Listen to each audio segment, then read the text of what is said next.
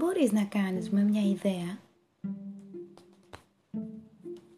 Μια μέρα, εκεί που περπατούσα, εμφανίστηκε ξαφνικά μπροστά μου μια ιδέα.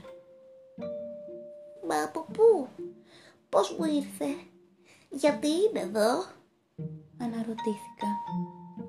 τι είναι μια ιδέα; Στην αρχή είπα να μην ασχοληθώ μαζί της και δεν την πολύ σκεφτόμουν. Έμοιαζε τόσο περίεργη και παράξενη. Δεν ήξερα τι να κάνω με αυτή και έτσι αποφάσισα να την αφήσω πίσω μου. Θα προσποιηθώ ότι δεν είναι δική μου. Σκέφτηκα. Όμως αυτή με ακολουθούσε. Ανησυχούσα για το τι θα σκέφτονταν οι άλλοι. Τι θα έλεγε ο κόσμος για την ιδέα μου. Την κράτησα κρυμμένη και δεν είπα τίποτα σε κανένα. Προσποιήθηκα ότι όλα ήταν ακριβώς ίδια, όπως η κάθε μέρα πριν εμφανιστεί αυτή η ιδέα. Αλλά συνέβαινε κάτι μαγικό. Πρέπει να το ομολογήσω. Όταν βρισκόταν κοντά μου, ένιωθα καλύτερα. Πλημμύριζα από ευτυχία. Ήθελε τροφή, παιχνίδι. Ήθελε την προσοχή όλων.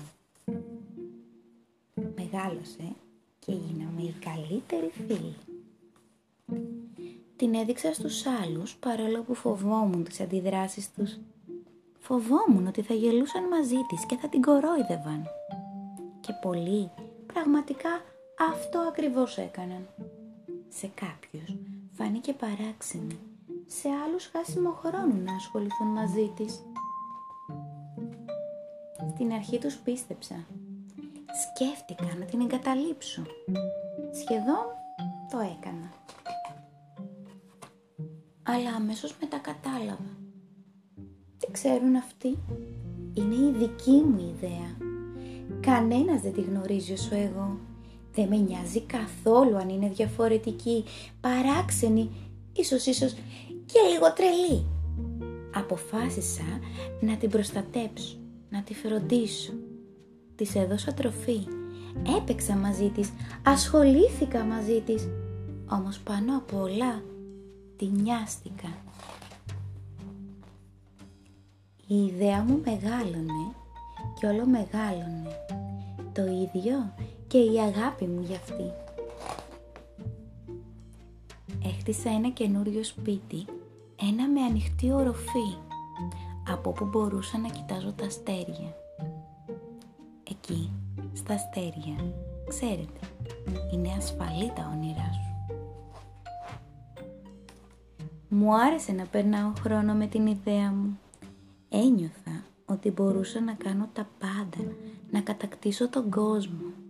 Μαζί της σκεφτόμουν κάθε φορά πιο πολύ και ακόμα πιο πολύ έκανα πιο μεγάλα σχέδια. Μοιραζόμασταν τα μυστικά μας. Μου έμαθε ακόμα και πώς να περπατάω με τα χέρια. Γιατί, όπως μου εξήγησε, είναι καλό να έχεις την ικανότητα να βλέπεις τα πράγματα διαφορετικά. Δεν μπορούσα πια να φανταστώ τη ζωή μου χωρίς αυτή. Ξαφνικά, μια μέρα, έγινε κάτι υπέροχο.